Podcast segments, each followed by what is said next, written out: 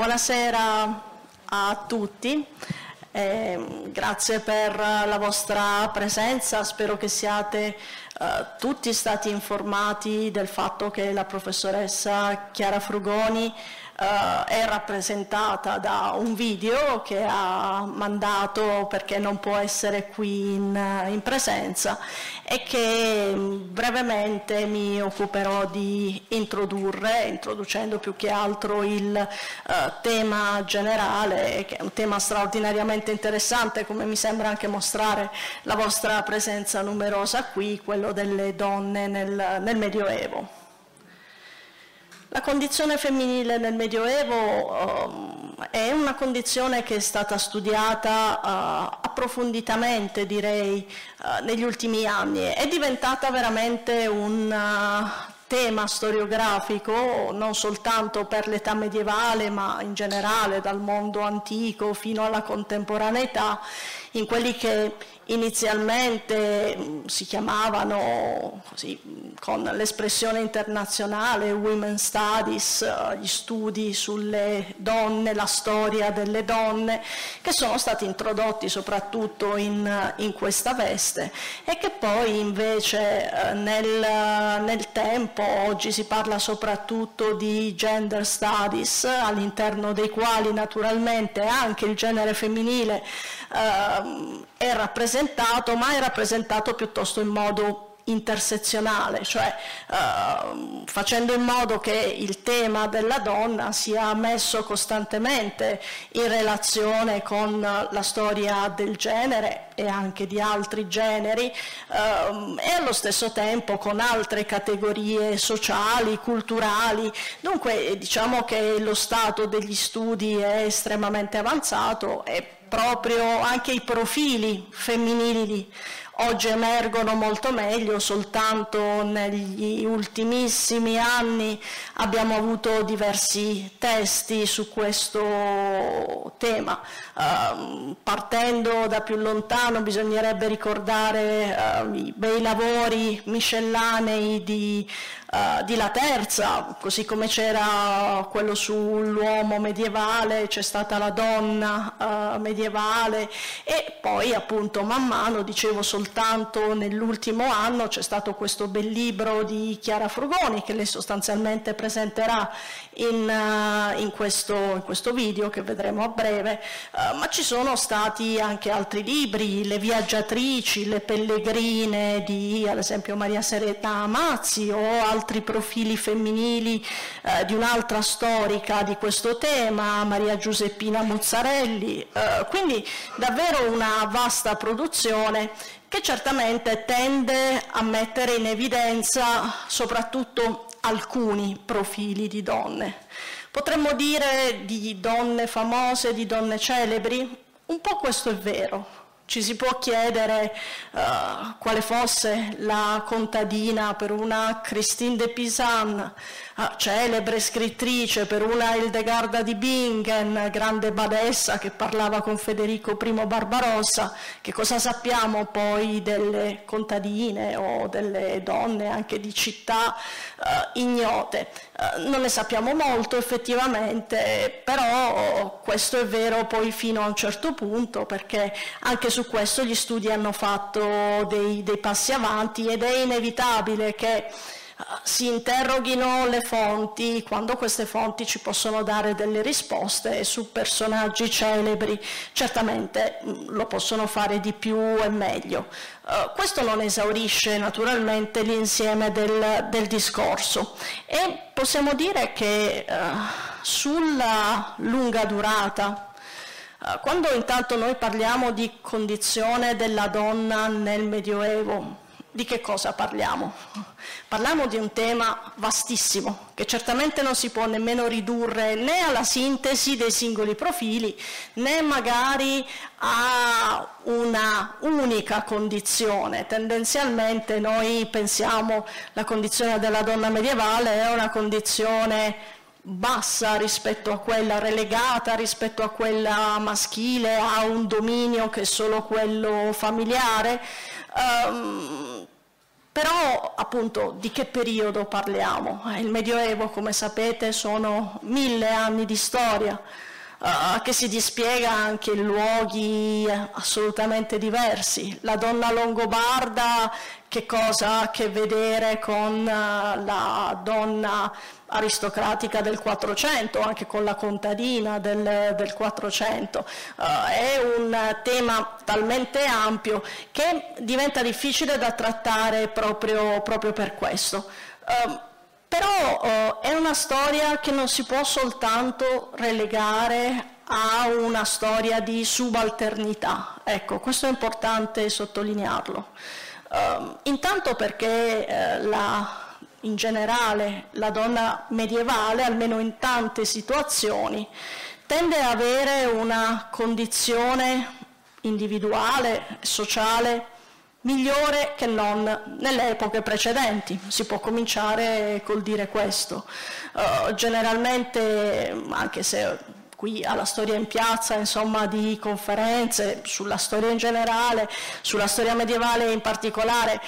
ne avete sentite tante e certamente come pubblico non siamo più prigionieri dell'idea di un buio medioevo nel quale per forza anche la condizione della donna deve essere solo di subalternità. Certo, questo è uno stereotipo che ormai abbiamo superato, però ecco, questo si può dire certamente è una condizione che migliora rispetto all'epoca precedente, almeno se guardiamo determinati contesti. Prima ho nominato la donna longobarda, non è un caso, eh, perché le leggi soprattutto dei Longobardi permettono ad esempio di avere un quadro della situazione femminile molto più ricco, molto più dettagliato rispetto ad altri codici legislativi e ad esempio vediamo che le donne, sia pure nell'ambito familiare di origine oppure quello dopo il matrimonio, hanno una certa uh, autonomia economica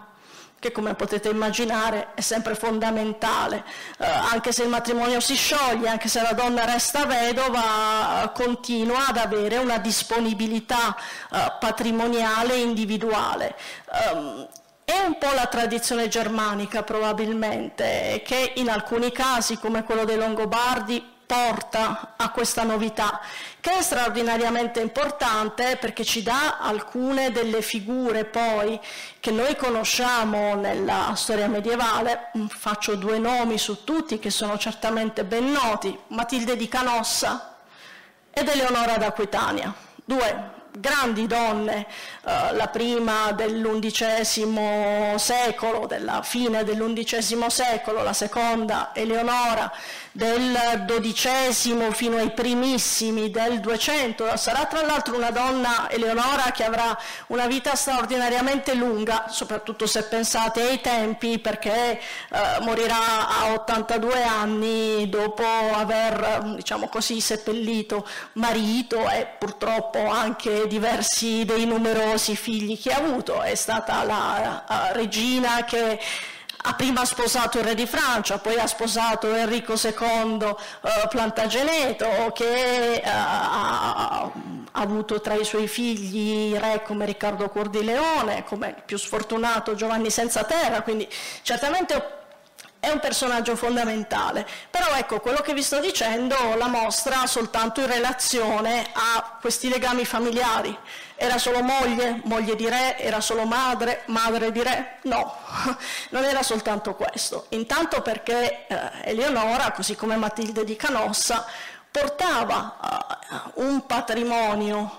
di terre che aveva ereditato. Uh, il duca d'Aquitania non ha figli maschi ed è la figlia femmina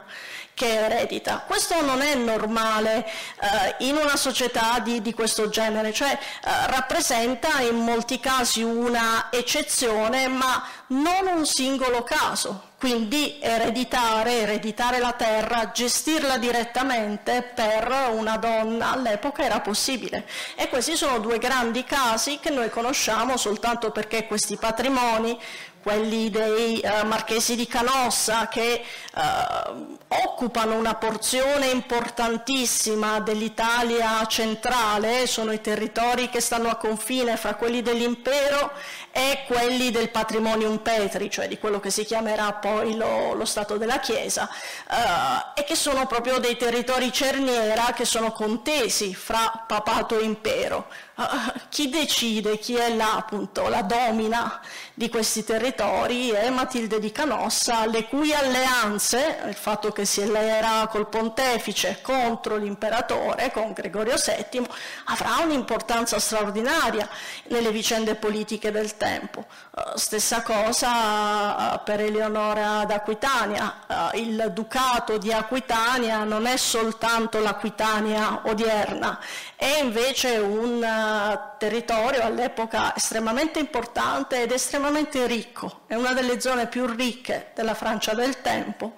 e dunque anche in questo caso le sue scelte matrimoniali, eh, portare al re di Francia questo patrimonio e poi decidere che il matrimonio, perché sostanzialmente sono entrambi coniugi che vogliono porre fine al matrimonio a un certo punto, eh, si trova una scusa per poterlo fare, la consanguineità e pochi mesi dopo lei decide di sposare Enrico, che allora è soltanto Enrico Plantageneto, cioè di una zona della Francia centro-settentrionale, che però poco tempo dopo diventerà il re d'Inghilterra. Eh, sceglie questo marito, punta su questo marito che è certamente promettente e che è anche di molti anni più giovane di lei, ad esempio, e quindi porta questo straordinario territorio in dote all'uno o all'altro. E vedete anche qui l'importanza Uh, Eleonora d'Aquitania, diciamo con un termine moderno, divorzia, in realtà il matrimonio viene annullato con il re di Francia, le terre, le terre restano a lei e lei è in grado di portarle a un altro partito politico, diciamo, diciamo così. Uh, dunque è una donna di straordinario potere, così come nel mondo religioso, ad esempio. È evidente che la sfera del religioso è una sfera importantissima per la società del tempo in generale, molto spesso diventa anche per le donne una sede all'interno della quale acquisire una certa libertà, diciamo così. Abbiamo dei casi straordinari, ho nominato prima Hildegarda di Bingen, uh, una scrittrice, una profetessa e una badessa uh, del XII secolo che proviene certamente da una famiglia aristocratica, uh, ma che scrive una quantità di trattati che vanno dalla musica alla medicina, ha una sorta di medicina monastica che uh, corteggia spesso la magia, potremmo dire. È una profetessa con la quale parla con rispetto Federico I Barbarossa, un rispetto un po' intimorito, viste le caratteristiche di questa, di questa donna. Uh, quindi che ha un'importanza e poi scrive naturalmente di mistica, di profetismo. Uh, è una donna con una portata culturale uh, straordinaria, non soltanto per il suo tempo, ma in generale. E ripeto, certo ci possiamo chiedere quante di queste vicende siano davvero uniche, quella di Hildegarda ad esempio sicuramente o delle altre lo è, e quanto però in fondo non rispondano a una condizione della donna che sì, uh, viene definita certamente come una condizione uh, inferiore rispetto all'uomo, Uh, dai padri della Chiesa in poi, su questo si riflette, si scrive, quindi certamente è uno statuto minore uh, quello della, della, donna, ma non per questo non ci sono spazi di, di libertà uh, che vengono, si, si, vanno ritagliando. E questo soprattutto poi nei secoli tardi del Medioevo, quando abbondano anche le fonti, quando abbiamo più fonti che ce lo mostrano, beh, abbiamo donne mercanti, abbiamo donne imprenditrici, le cui storie magari noi le conosciamo attraverso um, altre vicende, spesso sono delle pellegrine, aprile eh, come pellegrine girano comunque per il mondo, almeno il mondo conosciuto, vanno a Gerusalemme per, per conto loro, quindi questo dicevo una dimensione religiosa che magari eh, serve anche a dare una dimensione di libertà in determinate circostanze. Um, è naturalmente vero e quando ci si avvicina ai secoli tardi del Medioevo questo si vede forse, forse meglio. Noi ci aspetteremmo sempre che il passaggio dal Medioevo alla modernità o al Rinascimento, come a volte eh, si chiama, debba per forza darci un miglioramento, no? è una visione un po' positivistica della storia, per cui prima è peggio e poi man mano si va avanti verso una condizione migliore. E in realtà non, non è sempre così, perché certi stereotipi eh, di misoginia che noi ritroviamo nella trattatistica spesso eh, rinascimentale,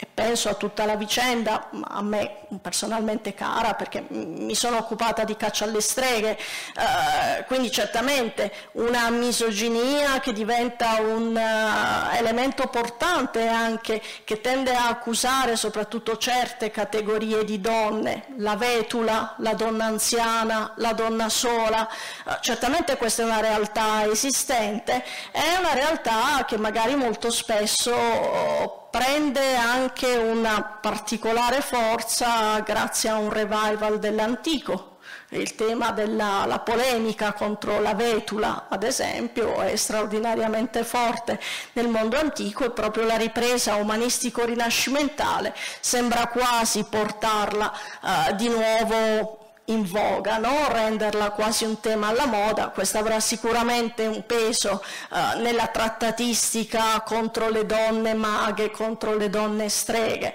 Uh, quindi mh, per questo è un tema direi straordinariamente uh, variegato nel quale l'invito è a non vedere soltanto la negatività, la donna solo come strumento all'interno della, della, famiglia, ma invece a vedere l'infinita ricchezza di queste, di queste esperienze. E, come probabilmente sapete, su questo Chiara Frugoni ha scritto, ne accennavo già prima, uh, un bel libro di profili di donne riccamente illustrato e d'altra parte questo è il settore, insomma la storia dell'iconografia per la quale conosciamo soprattutto l'opera di uh, Chiara Frugoni e quindi io direi di passare a vedere il, quello che ha da dirci appunto su questa varia condizione della donna medievale. Grazie. Nel Medioevo non era una grande fortuna nascere donna e la situazione peggiorava mano a mano che si saliva nella classe sociale, perché eh, siccome il matrimonio eh, diventa un sacramento molto tardi, era soltanto un contratto. E quindi eh, le donne nella classe sociale alta non erano altro che delle pedine che muovevano patrimoni e che se all'orizzonte si fosse profilata una sposa migliore, più ricca, venivano immediatamente mandate a casa. Forse un pochino meglio andava eh, alle donne di una classe sociale bassa, perché allora lì, per esempio, dei contadini c'era anche l'idea appunto di fare davvero una famiglia, avere dei figli che aiutassero nei campi e quindi almeno una ragazza poteva dire sì, questo mi piace, e però sempre il, l'ultimo giudizio spettava ai, ai genitori. Un problema e un avvenimento molto grosso che è avvenuto è stato alla metà dell'undicesimo secolo eh, quando Gregorio VII decise che i preti non si sposassero più. E sottolineo che eh, in questo tempo i preti si sposavano, non avevano delle concubine o soltanto delle concubine, avevano proprio delle mogli. Ma siccome succedeva spesso che un figlio di prete eh, che avesse delle proprietà diventava ugualmente prete e quindi la Chiesa non aveva più un eh, controllo sul patrimonio ricchissimo di tutte queste terre e quindi eh, le mogli furono cacciate in maniera molto eh, crudele, anche i figli. La Chiesa comunque vinse e quindi da quel momento eh, divenne estremamente misogena perché eh, quella che era la compagna di vita di un sacerdote all'improvviso diventava l'occasione eh, del, del suo peccato. Un'altra cosa ancora da ricordare è che ben presto la Chiesa ha abbandonato le parole di Cristo, che erano sempre state di grande stima per le donne, e ha portato in primo piano eh, le parole di Paolo, che era assolutamente eh, misogino, che dice che le donne eh, non devono insegnare, devono tacere nelle assemblee. Ora, forse alcune di queste eh, parole di Paolo eh, sono state eh, ritenute delle glosse, cioè delle scritture a margine che sono state poi infilate dentro il manoscritto. Ma questo dal punto di vista del Medioevo non importa perché erano credute comunque di Paolo e quindi sempre ripetute, e cioè quindi che appunto la donna dovesse essere sottomessa all'uomo e eh, appunto tacere, non insegnare. Nella Chiesa ci sono due racconti del Genesi. Il primo, che è assolutamente molto bello e molto lieto, eh, dice che Dio, dopo aver creato giorno per giorno eh, l'universo, gli uccelli, gli animali, arrivato all'uomo, dice semplicemente maschio e femmina lo creò.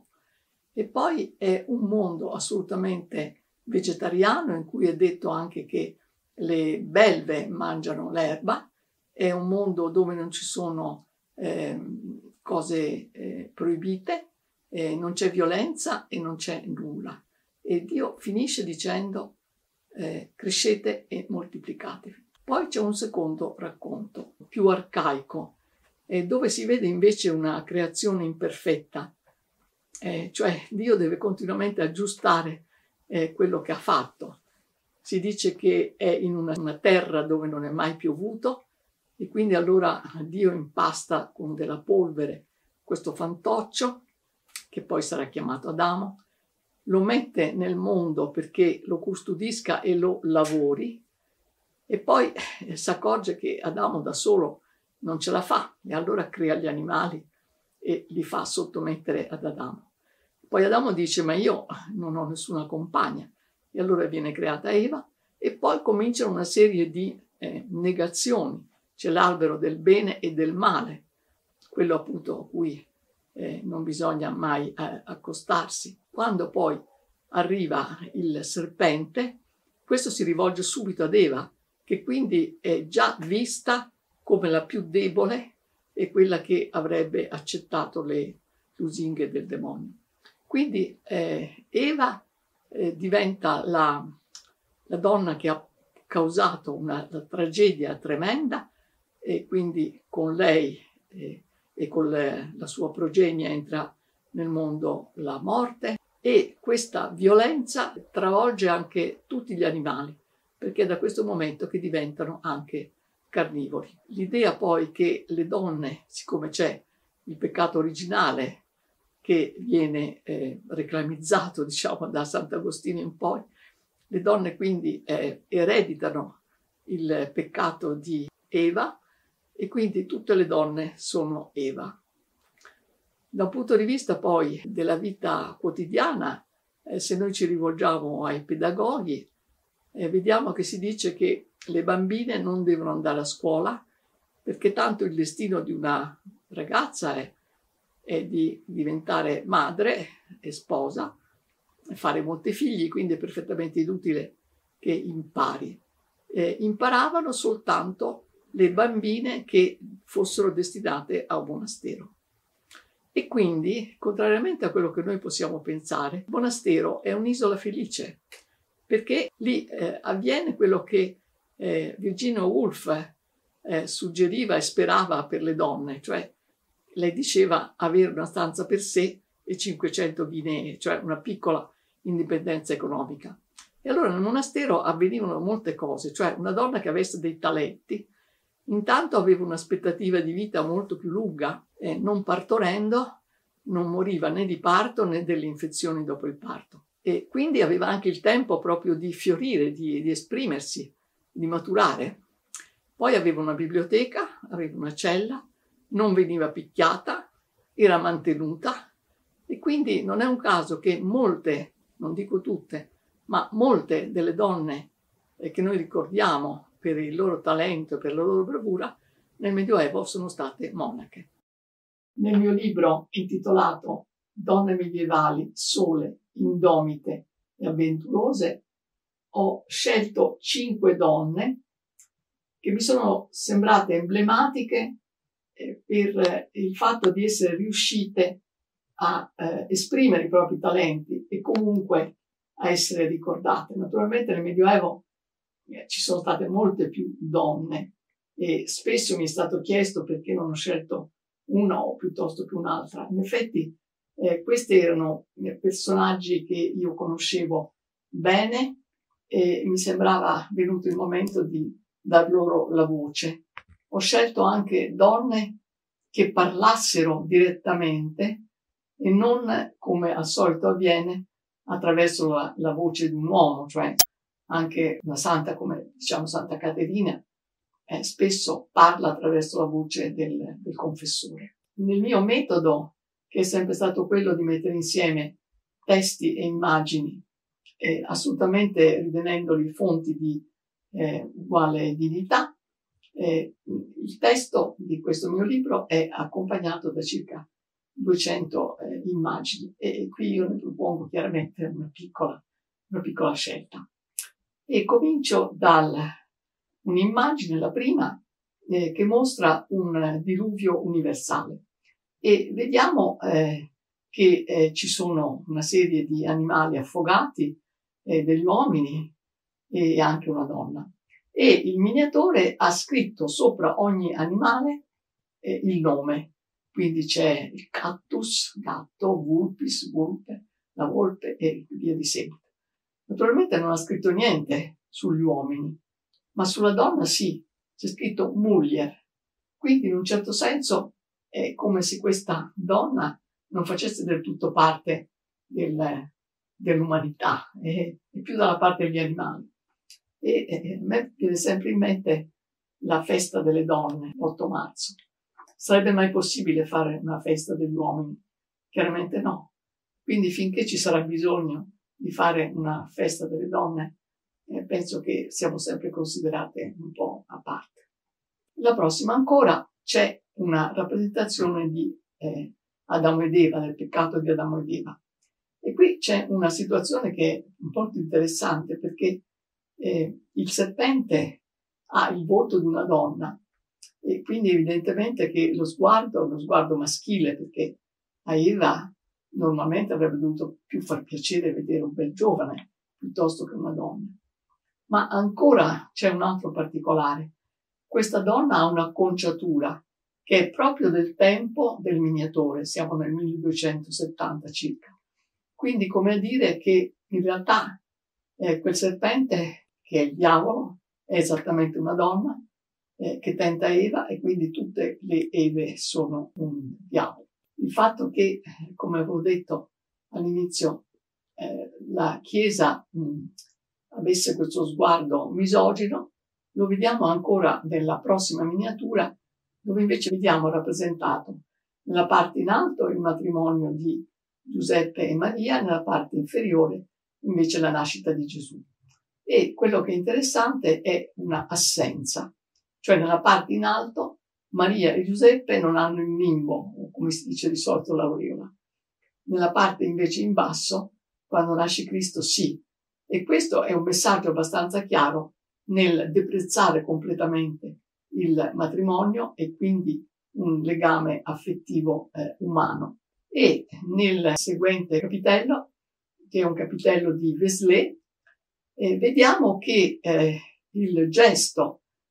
eh, con cui viene portata una eh, donna dal diavolo a San Benedetto è lo stesso gesto eh, che introduceva Maria a Giuseppe. E però lo scultore ha scritto sopra Diabolus, sopra il diavolo, e Diabolus sopra la donna. Quindi, come dire che ogni donna è eh, evidentemente assolutamente eh, un diavolo. In questo prossima eh, miniatura, che è un particolare del Camposanto di Pisa, eh, nella scena della Tebaide, vediamo che c'è eh, un monaco nella sua grotta e una pellegrina che gli chiede ospitalità, gli dice notte, eh, ho paura, ci sono le belve, e eh, il monaco quasi cede. Ma noi osservatori sappiamo già che questa bella pellegrina è invece il diavolo, perché ha delle zampacce, e infatti poco dopo possiamo vedere eh, per l'appunto che eh, questa eh, pellegrina viene scacciata, perché è di nuovo il diavolo sotto l'aspetto femminile come tentatrice. La prossima miniatura ancora è eh, un'immagine, ne ho scelto una fra le tante, negativa che si trova nella Bibbia ed è Dalila che taglia i capelli a Sansone. Perché eh, un altro discorso da fare è che la Chiesa non ha un modello positivo da proporre alle donne, perché nel Medioevo erano due i personaggi di cui si parlava sempre. Uno è la Maddalena, la Maddalena che però come noi la immaginiamo non è mai esistita, perché è la somma di più sante diverse, cioè è la Maddalena che ha seguito Cristo e da cui eh, Cristo ha cacciato i sette demoni, è la prostituta egiziana che fa penitenza, è l'anonima prostituta che nella cena del fariseo eh, piange e lava con le sue lacrime i piedi di Cristo e tutto questo insieme. E nella tavola che eh, vediamo, vedete appunto la Maddalena con questi lunghissimi capelli, che erano i capelli appunto con cui nel deserto eh, copriva la sua eh, nudità, e questo è un tratto tratto appunto da Maria egiziaca prostituta, che ha questo cartiglio in cui dice non vi disperate perché Dio o peccatori perché Dio ha misericordia. Un messaggio che certamente vuole essere positivo, ma che parte da un dato molto negativo, perché la Maddalena è una grande peccatrice. Nell'affresco seguente, questa volta siamo in Santa Croce a Firenze, è interessante vedere proprio questo miscuglio delle varie Maddalene, perché dal tetto vediamo che fuggono i sette demoni della Maddalena che va al Calvario e nella scena invece è la cena del eh, fariseo e quindi vediamo appunto questa Maddalena con i lunghissimi capelli biondi, al quale noi siamo ormai abituati, che bacia i piedi di Cristo. L'altro grande tema eh, che viene sempre proposto è quello della Madonna e la Madonna veramente per la sua santità eh, è, un, è talmente alta che nessuna donna trova nella sua biografia eh, qualche tratto da poter copiare. E in questo mosaico vediamo appunto la nascita di Cristo e dobbiamo ricordare che nel Medioevo eh, si diceva che Maria fosse rimasta vergine prima di avere concepito con l'aiuto dello Spirito Santo Cristo, durante il parto e dopo il parto.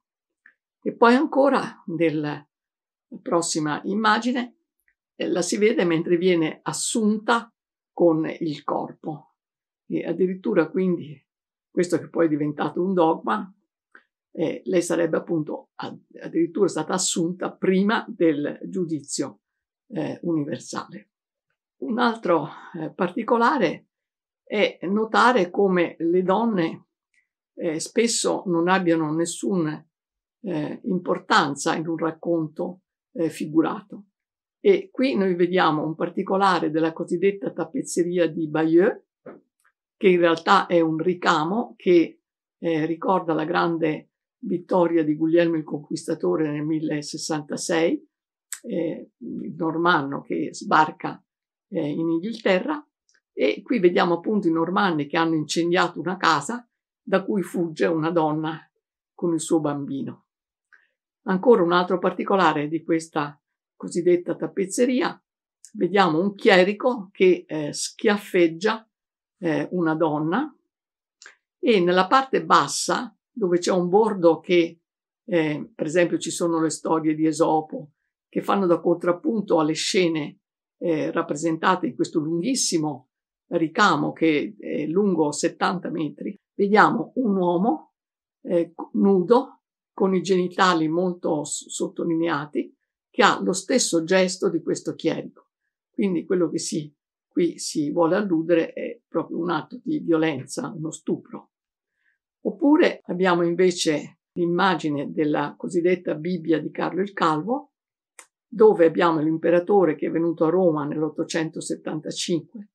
e ha portato in dono questa Bibbia, che è una Bibbia grandissima, io l'ho vista, è grande così, e praticamente ogni pagina è una pecora, quindi un gregge intero in questo codice.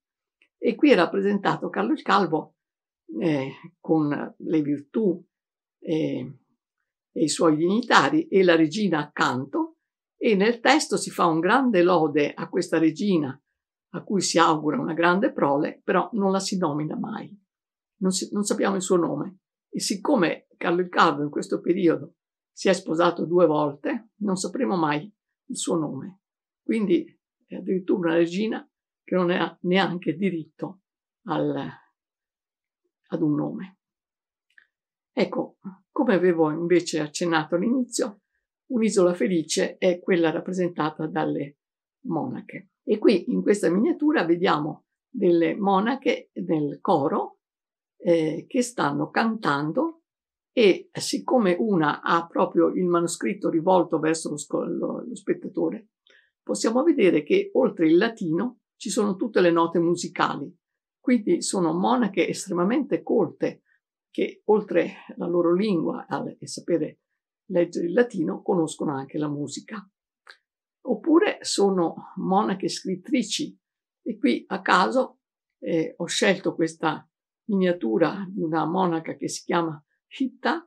eh, che è la badessa di un monastero che offre simbolicamente alla santa a cui è devota il, il suo manoscritto. Ecco, mm, la prima delle donne che invece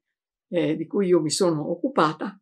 è una monaca che è vissuta ben 1500 anni fa, quindi una donna lontanissima, e che si chiama Radegonda di Poitiers. È una ex regina che è stata costretta a sposare eh, questo re Clotario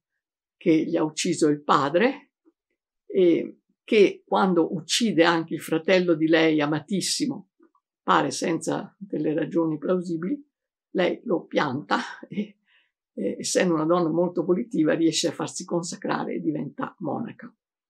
Ecco, di questa Radegonda abbiamo due biografie e qui vediamo prima della biografia scritta da Venanzio Fortunato, eh, questo poeta, e quindi qui lo vediamo in questo scranno eh, mentre sta scrivendo una miniatura eh, dove è molto segnalata l'importanza eh, di questo autore. E la biografia che lui scrive di Radeconda la descrive come una monaca che fa delle, veramente dei sacrifici terribili, delle penitenze spaventose, si brucia, si fa dei buchi, si mette del ferro, che poi occorre addirittura un fabbro per poterlo segare, cioè una monaca eh, assolutamente ascetica. E quindi se noi avessimo solo questa biografia, non avremmo per niente mai potuto capire che donna fosse Radegonda. Invece abbiamo una biografia di una sua consorella, Baudonivia, e qui vediamo appunto la miniatura dove vediamo lei molto più modestamente ritratta, che sta prendendo appunti su una tavoletta di cera. E ecco, e se noi non avessimo avuto questa eh, biografia, e sottolineo che è molto raro trovare la voce di una donna eh, tanti secoli fa, non avremmo mai potuto capire eh, la personalità di, di Radegonda, che continua a ricordare il mondo e scrive e si adopera perché i vari re della Gallia, in quel momento molto violenti e, e guerrieri e brutali, facessero pace. Scrive all'imperatore di Bisanzio, fa arrivare delle preziosissime reliquie si occupa certamente delle consorelle, ma anche eh, dei laici, lo si vede dai miracoli che fa, e poi fonda una specie, una quantità di ospizi ospedali, dove sottolinea che vuole che siano curati gli uomini, ma anche le donne. Di nuovo, anche questo è abbastanza eh, raro. E qui, mm, appunto, nel libro ho pubblicato tutta una biografia figurata di 28 miniature. Nella prima qui vediamo appunto Radegonda costretta a pranzare con eh, Clotario e poi nella parte inferiore quando lei in realtà eh, con una scusa sempre si allontanava dal letto del marito e, e, e pregava. E però nella successiva miniatura eh, vediamo appunto che lei fa rivivere un bambino ed è eh, il figlio di un nobile che aveva già avuto 14 figli, ma data la mortalità altissima che c'era dei bambini nel Medioevo, questi bambini non facevano altro che nascere e subito morire. E quindi anche il quattordicesimo, con la disperazione dei genitori, era morto. E allora viene posato su un abito di Radegonda e subito rivive. E quello che è interessante è anche vedere i gesti, perché nel Medioevo una serie di gesti erano gesti in codice che esprimevano il dolore, perché mentre noi siamo abituati a capire eh, i sentimenti delle persone dalla mimica del viso, eh, nel Medioevo, almeno fino verso il 200, eh, i volti rimangono impassibili e il significato è dato dalle mani, dal, dai, dai gesti delle braccia e perfino anche delle gambe. E qui appunto vediamo questo padre che fa questo gesto e questo è un gesto proprio di disperazione. Il secondo personaggio che ho esaminato è quello di Matilde di Canossa, una eh, donna famosissima per avere veramente votato tutta la sua vita per la riforma della Chiesa e per la vittoria di Gregorio VII, quindi siamo sempre nell'undicesimo secolo. E in questa miniatura vediamo la miniatura di apertura di un libro scritto dal monaco Donizzone, il quale ha dedicato in questo eh, manoscritto eh, ad illustrare eh, proprio la dinastia di Matilde e la sua vita. E eh, come è stata proprio eh, concepita questa miniatura d'apertura, è una miniatura che eh, ricorda come un assetto imperiale. Infatti, se lo paragoniamo alla miniatura seguente, vediamo l'imperatore Ottone che accanto ha il vescovo e dall'altra parte eh, invece ha un portaspada ed è esattamente come nella miniatura precedente dove vediamo eh, Matilde in trono vestita in maniera estremamente sontuosa con una pelliccia con i bordi dorati e il monaco Donizzone che offre il suo manoscritto e il portaspada. Poi nella seguente miniatura vediamo quello che penso sia riprodotto in ogni manuale di storia medievale, e cioè la eh, umiliazione di Enrico IV a Canossa, eh, che eh, cerca di farsi perdonare da Gregorio VII attraverso la mediazione di Matilde e del monaco, l'abate eh, di eh, Cluny. E quello che è interessante qua è invece lo sguardo del monaco. Quello che ho voluto cercare di sottolineare di Matilde è il suo lato privato, cioè eh, l'infelicità con cui ha pagato la sua fama e, e l'essere riuscita a imporsi come donna estremamente importante, famosa, eh, capace di continuare a radunare patrimoni, eserciti, eh, sempre per sostenere Gregorio VII, perché eh, basta vedere i suoi eh, matrimoni. Certamente è stata una donna infelice, infelicissima e per alcune cose non per colpa sua, nel senso che è stato assassinato il padre e due fratelli. Intanto il primo matrimonio si sposa con questo Goffredo il Gobbo, eh, con cui ha un rapporto eh, così infelice che nonostante che Gregorio VII gli dica di non abbandonare il marito, lei lo abbandona e poi questo marito viene ucciso e eh, circola anche la voce che sia stato lei a farlo uccidere. Eh, questo non è assolutamente eh, confermato, però certamente lei non fa, pur essendo così devota, neanche eh, dire una messa per questo marito, quindi una terribile freddezza. E poi, quando arriva a 40 anni, sposa Guelfo il Pingue, che ha 15 anni, quindi è un matrimonio assolutamente assurdo da un certo punto di vista, e che lei però fa appunto sempre per ragioni politiche. Quindi ho voluto sottolineare quanto eh, Matilde di Canossa abbia pagato eh, questa sua eh, affermazione. Invece va molto meglio per l'altra donna che adesso viene alla ribalta e che è Christine de Pisan. Questa è una giovane donna rimasta vedova, eh, giovanissima, rarissima, perché rimpiange molto il marito che è morto all'improvviso e che si ritrova a 25 anni con eh, tre figli, la madre e una nipote a carico. E si scopre, lei stessa scopre di essere una scrittrice e di avere molti talenti. È aiutata anche dal fatto che il padre era medico di corte in Francia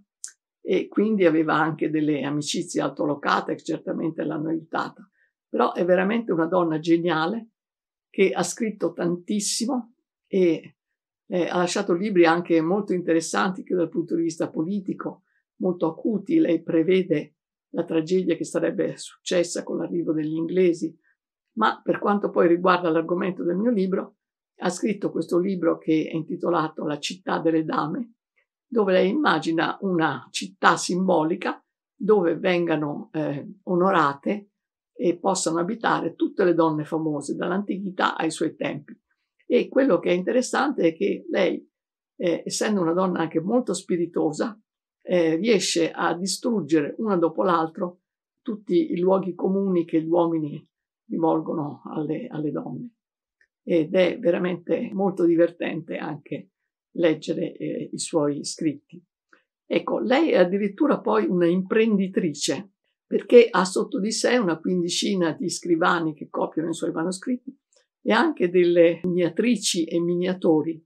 che lei dirige in modo tale che queste opere sono veramente eh, fatte di eh, testo e immagine eh, unite.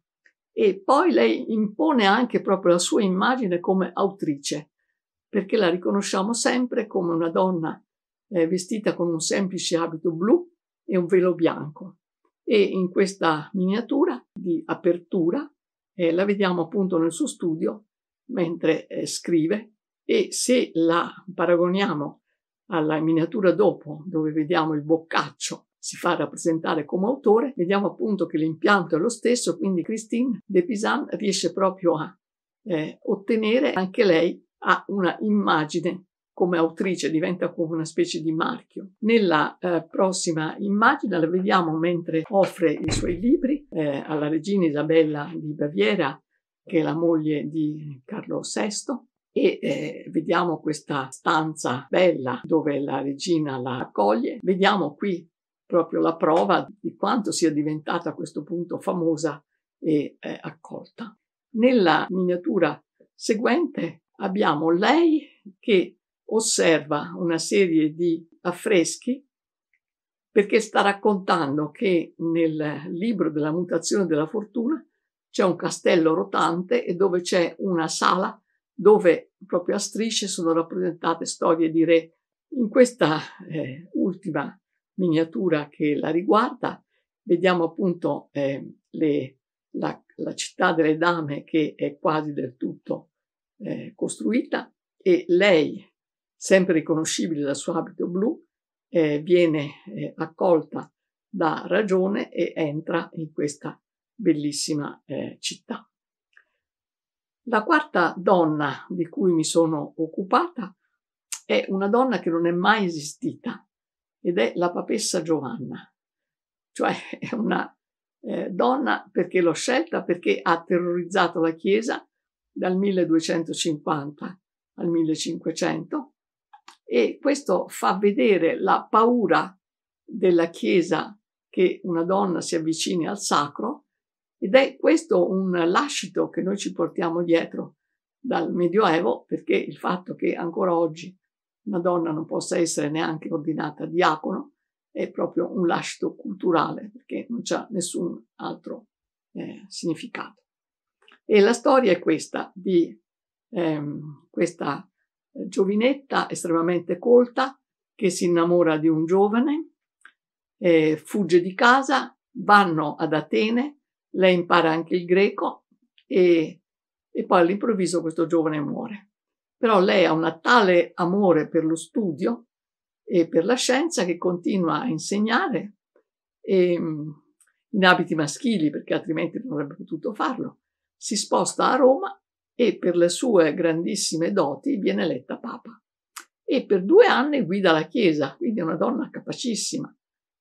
Naturalmente a un certo punto non ci può essere un lieto fine e si dice che Dio, non potendo sopportare questo scandalo di una donna sul trono pontificio, la fa diventare all'improvviso, lei che aveva giurato ed era rimasta sempre casta, la fa diventare di nuovo eh, lussuriosa, e rimane incinta e durante una processione che eh, andava verso il Colosseo eh, partorisce. E, e, qui faccio vedere in successione eh, due miniature dove si vede appunto questo bambino che plana a terra in mezzo allo sconcerto abbastanza ipocrita eh, dei cardinali. Naturalmente questa donna viene poi barbaramente uccisa insieme al suo bambino. L'ultima donna di cui mi sono occupata è Margherita Datini, moglie di un grande mercante di Prato, vissuti alla fine del 300, inizio del 400, e questo marito, avendo molte aziende in varie città, era molto lontano e quindi continua a scrivere alla moglie una quantità di lettere eh, in cui le dà continuamente ordini su come lei deve condurre a Prato questa grande casa dove, ha, dove abita e poi ci sono tutti i poderi e poi lui le dice e fai ferrare i cavalli, mandami il pane fresco, mandami la biancheria. E lei risponde, lei è semi-analfabeta e quindi risponde attraverso un intermediario, però per dimostrare al marito quanto fosse brava, da sola eh, impara a eh, leggere e soprattutto a scrivere con la grafia molto complicata con cui le scriveva il marito che scriveva in mercantesca. E quindi abbiamo delle 150 lettere che sono rimaste di Margherita, una ventina circa scritte invece direttamente da lei. E da qui vediamo questa donna che era estremamente eh, conscia della sua bravura e di fronte a questo marito molto spigoloso, molto imperioso, che sempre la rimbrotta, eh, risponde sempre estremamente a tono e quindi vediamo la sua intelligenza e la sua capacità. E però ancora eh, vediamo un altro tratto di Margherita. Lei non poteva avere figli e questo marito ha continuamente figli da delle schiave, figli che muoiono,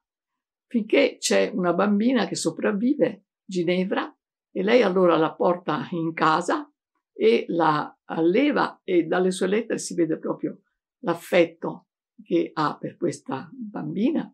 eh, che poi possiamo proprio seguire fino a quando si sposa e ha una sua vita serena. E quindi vediamo anche questa capacità di, eh, di affettività di, di Margherita. E poi un altro tratto è questa sua grande umanità, perché c'è una lettera di Margherita eh, in cui si capisce che è morto ancora un altro bambino, eh, di questi appunto che Datini ha avuto dalle schiave, e eh, intanto ha delle parole di conforto per il marito, ma quello che più mi ha colpito è che ha delle parole anche per la madre di questo bambino e quindi questo mi è sembrato eh, veramente un tratto da ammirare perché riesce a non vedere questa donna solo come una rivale, per lei poi che non poteva avere figli, ma invece una donna che soffre. E vorrei concludere questa chiacchierata ricordando una frase di Charlotte Winton, che è stata sindachessa di Ottawa, che diceva che tutte le volte che le donne vogliono fare qualcosa di buono, devono farlo due volte meglio di quanto fanno gli uomini per essere apprezzate la metà. Ma per fortuna non è difficile.